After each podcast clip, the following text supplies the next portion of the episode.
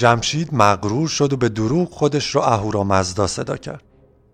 به مردم دستور داد تا اون رو پرستش کنن و صورتک های خودش رو به همه جای کشور فرستاد.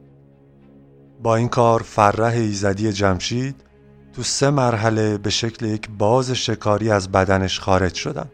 اولین باز رو ایزد مهر از آن خودش می‌کنه. سومی رو گرشاس به پهلوان می‌گیره تا توی آخر و زمان کار جهان رو دوباره به مسیر خودش بیاره. اما دومین باز رو یکی از نوادگان خود جمشید تصاحب می‌کنه فریدون.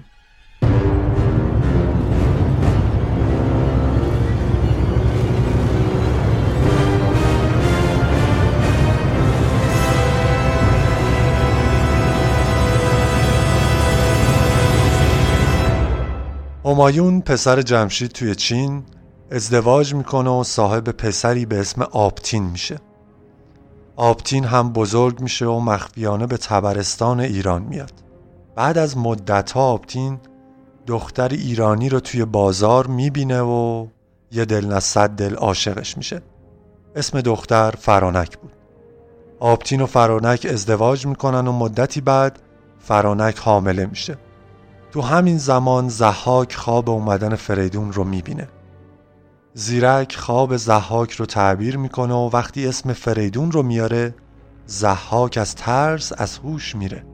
وقتی به هوش میاد دستور میده اول زبان زیرک رو از حلقومش بیرون بکشن و بعد گردنش رو بزنن.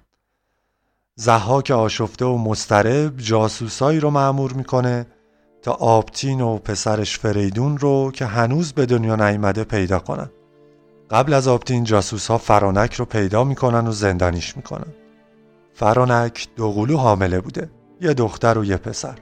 تو زندان یه قابله رو بالای سر فرانک میارن تا فریدون به دنیا نیومده رو از بین ببره. قابله هم یه سیخ آهنی رو وارد شکم فرانک می‌کنه تا بچه کشته بشه و سیخ به دختر فرانک می‌خوره. وقتی می‌بینن بچه مرده است و دختر هم هست نتیجه می‌گیرن احتمالا آبتین همسر دیگه هم داره. پس فرانک رو ول می‌کنن و میرن به دنبال آبتین. فرانک سری خودش رو به یه مخفیگاه میرسونه و فریدون رو به دنیا میاره. همزمان با فریدون گاو برمایه هم به دنیا میاد که هر تار موش یه رنگ متفاوت داره. فرانک گاو و فریدون رو به یه دشت می‌بره و به یه پیرمرد میسپره تا دوران شیرخارگی فریدون تموم بشه. پیرمرد هر روز از شیر برمایه به نوزاد میده تا یکم بزرگتر بشه. زحاک اما در به در دنبال آبتینه تا بالاخره اون رو کنار دریا پیدا می‌کنه.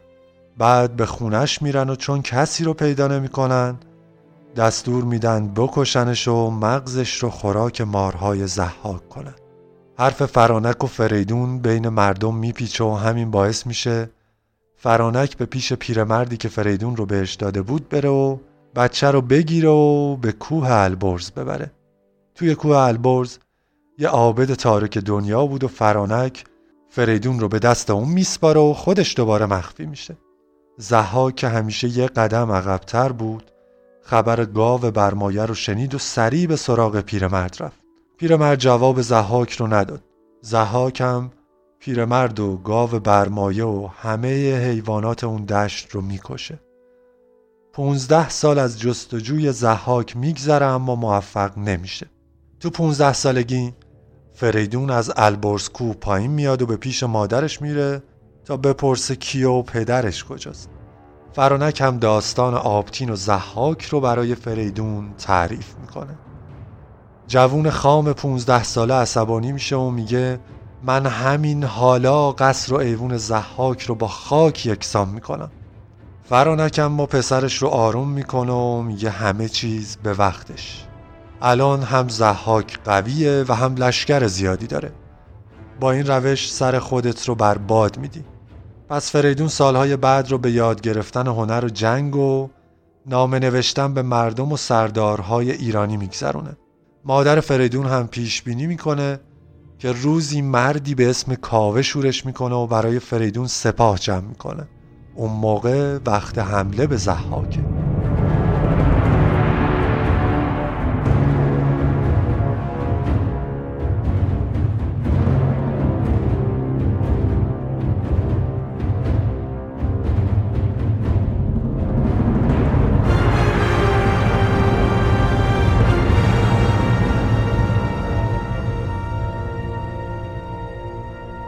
وقتی فریدون در حال بزرگ شدن و قوی شدن بود زحاک همچنان هر روز دو تا جوون رو میکشت و از مغز سرشون غذاهای مارهاش رو می‌داد.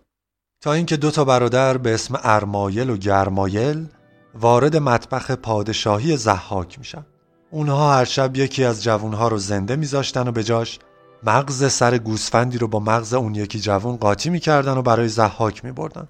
جوونهای نجات یافتر هم به کوه و دشت میفرستادن و بعدتر همین جوونها کردها رو به وجود آوردن و بخشی از سپاه فریدون در برابر زحاک شدن. این وسط زحاک دوباره همون خواب رو می‌بینه. پس صبح دستور میده همه بزرگای کشور رو جمع کنن تا استشهادنامه ای بنویسند که زحاک در طول حکومتش غیر از خوبی و راستی کاری نکرده. و بهترین و عادلترین پادشاه ایران بوده و هست. و چقدر داستان این استشهادنامه داستان آشناییه. بزرگان و اشرافزاده ها هم کاری جز اطاعت نمی‌تونستن بکنن. سربازای زحاک همون روز صبح یکی از جوانایی که گرفتن که شب غذای مارهای زحاک بشه فرزند محبوب یه آهنگر بود به اسم کاوه. کاوه تا به حال چند فرزندش رو از دست داده بود. پس وقتی خبر دستگیری پسرش بهش می‌رسه سریع با لباس آهنگری به قصر پادشاه میره و جلوی در شروع به داد و بیداد می‌کنه. زحاک سر و صداها رو که میشنوه دستور میده که اجازه بدن کاوه وارد مجلسشون بشه. کاوه با عصبانیت زحاک رو محکوم می‌کنه.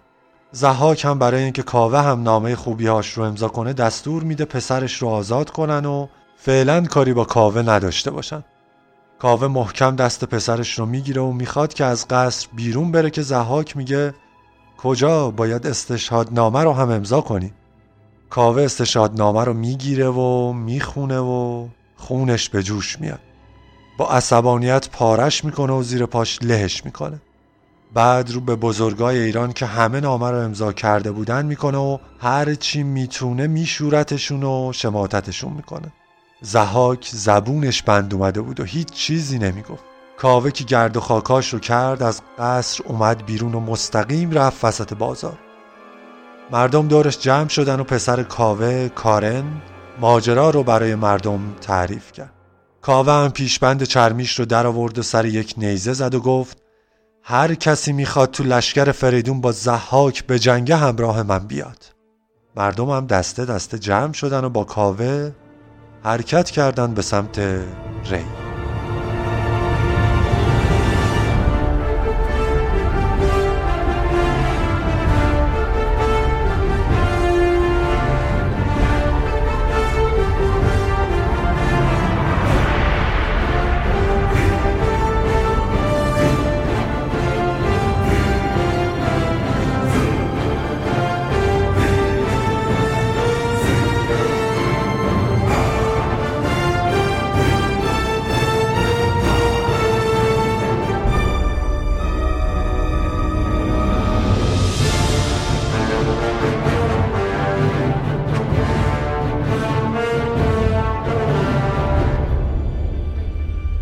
اما زها که هنوز تو شک رفتار کاوه بود به اطرافیانش گفت وقتی کاوه فریاد می‌کشید قلبم تیر می‌کشید و بین ما انگار یک کوه به بلندی البرز بود.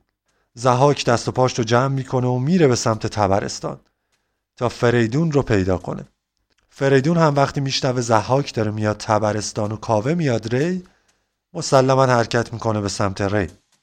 زهاک به تبرستان می‌رسه و خونه به خونه دنبال فریدون میگرده که بهش خبر می‌رسه. فریدون و کاوه توری با هم پیمان بستن.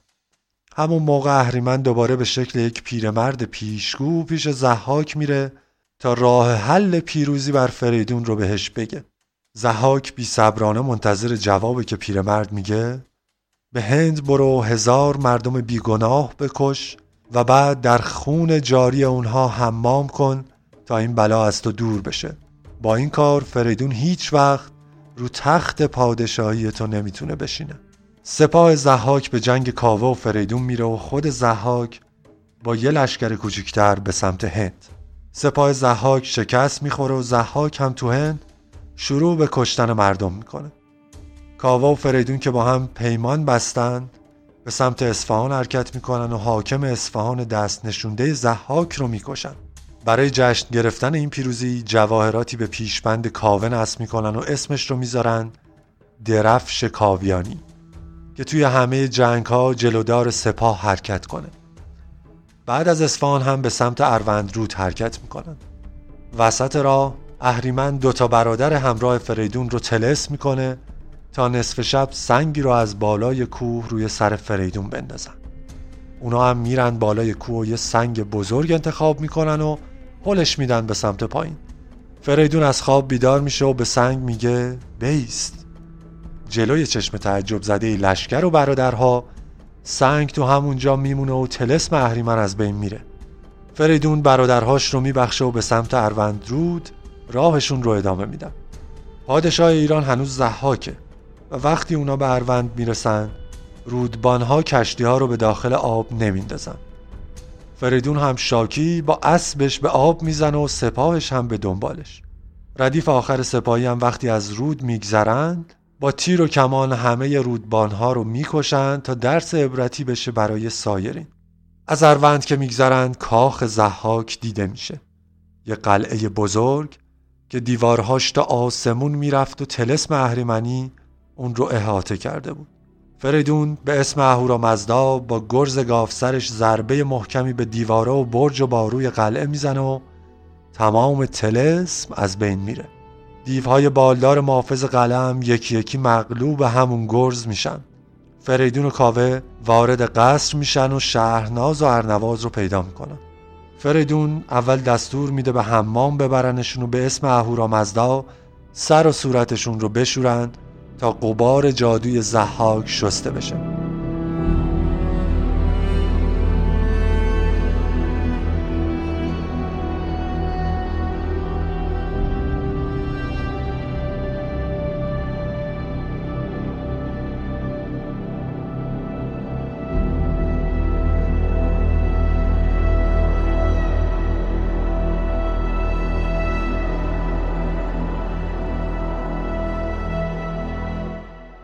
هر دو خواهر رو به پیش فریدون آوردن و اون هم ازشون درباره محل زحاک پرسید. اونها هم گفتند به خاطر یه پیشگویی به هند رفته تا توی خون هزار تا بیگناه حمام کنه تا اینجوری بتونه تو رو شکست بده. همون موقع پیشکار زحاک آقای کندرو یواش یواش وارد تالار قصر شد و دید به جای زحاک یه جوون روی تخت نشسته و شهرناز و ارنواز هم دو طرفش. اصلا به روی خودش نیاورد و به فریدون تعظیم کرد و خودش رو معرفی کرد. بعد به خدمتکارها دستور داد مجلس بزمی درست کنند چهل ستون چهل پنجره.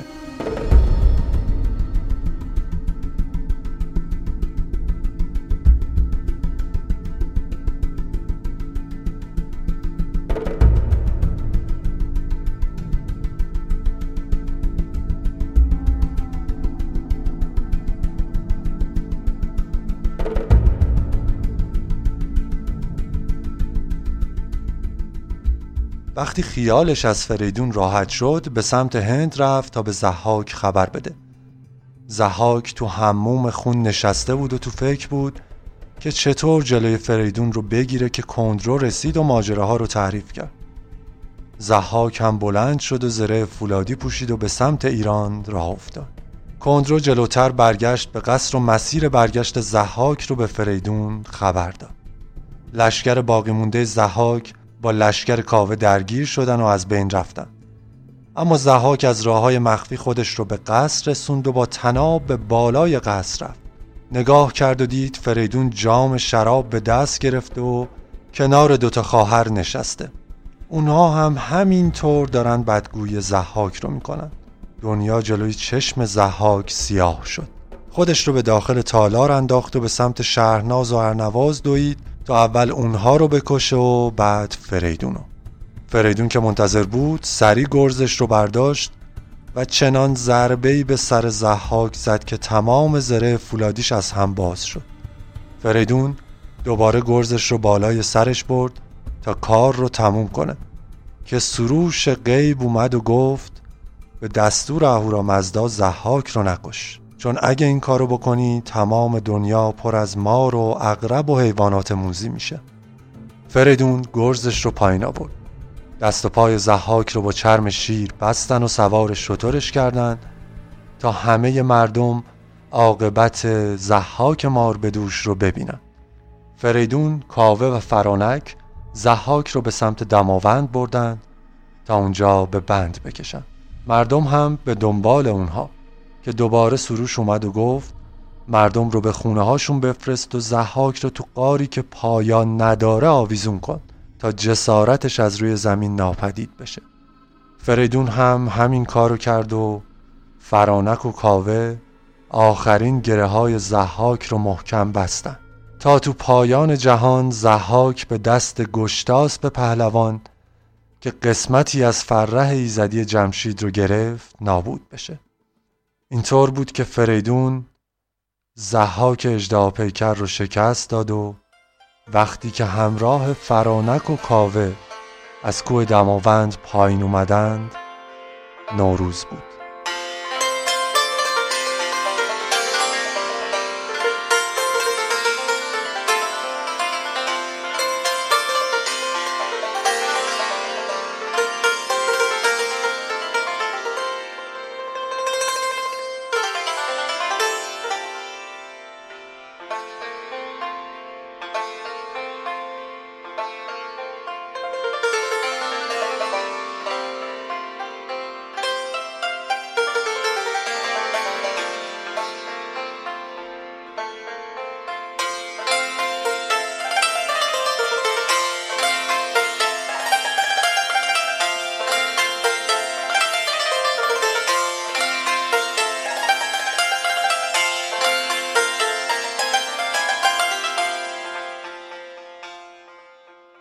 سلام. عیدتون مبارک باشه.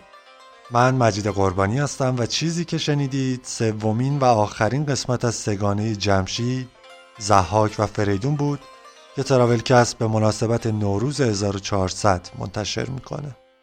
منبع اصلی این سه قسمت کتاب جمشید و جمک نوشته محمد محمد علی بود که راوی داستان جمک خواهر و همسر جمشید بوده که چون جزئیات جذابتری از باقی منابع داشت من انتخابش کردم. متن داستان هم مشخصا به شکل دیگهی و از زبون من روایت شده. بهونه این سه قسمت روایت پیدایش جشن نوروز در بین ایرانی ها بود که بیشترین همبستگی رو با استوره جمشید جمع داره. البته استوره ها و داستان های دیگه هم هستند که بیشتر به اتفاقی که توی نوروز افتاده اشاره می‌کنند و نه پیدایشش. مثلا کیومرس و هوشنگ که هر دو از شاهای اولیه بودند توی این زمان به دنیا اومدن. تحمورس دیوبند هم که داستان جمشید رو با اون شروع کردیم هم تو نوروز دیوها رو به بند می‌زنه.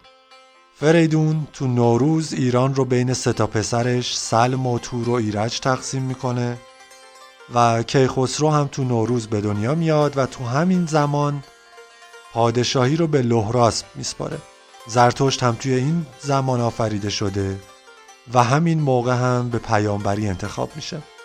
شاه گشتاسب و کتایون و جاماسب هم توی نوروز دین مزدیسنا رو انتخاب می‌کنن و احتمالا کلی داستان دیگه که توی منابع مختلف اومدن و من پیداشون نکردم.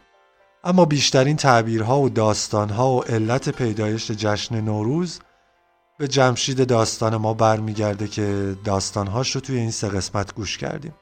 یه نکته رو هم اضافه کنم که روایتی که من از کتاب جمشید و جمک انتخاب کردم تو یه سری از قسمت ها با بقیه داستانهای باقی منابع یه سری تفاوت ها داره. یکی از بنیادی ترین تفاوت ها حضور جمکه که توی داستانی مثل شاهنامه اصلا اسمی ازش برده نشده. البته که تو اساتیر زرتشتی و همینطور هندی جزو شخصیت های همراه با جمشیدن. تو داستان هم یه اشاره کردم که اسم جمشید توی هند متفاوته و جمشید و جمک به شکل یم و یمه یا یمه و یمی اومدن. در هر صورت اگر تضادی با باقی موارد دیدید دلخور نشید چون یه مقدارش به خاطر منبعی که استفاده کردم و یه مقدارش هم احتمالا سانسورها و خلاصه کردنهای داستان توسط من. خب این هم از این. از طرف تراولکست بهترین ها رو در سال پیش رو براتون آرزو می‌کنم. همراه با سلامتی و ثروت فراوان. و کلام آخر از زبان فردوسی بزرگ. فریدون فرخ فرشته نبود. ز مشک و ز انبر سرشته نبود. به داد و دهش یافت آن نیکویی. تو داد و دهش کن فریدون تویی. بیا تا جهان را به بد نسپری.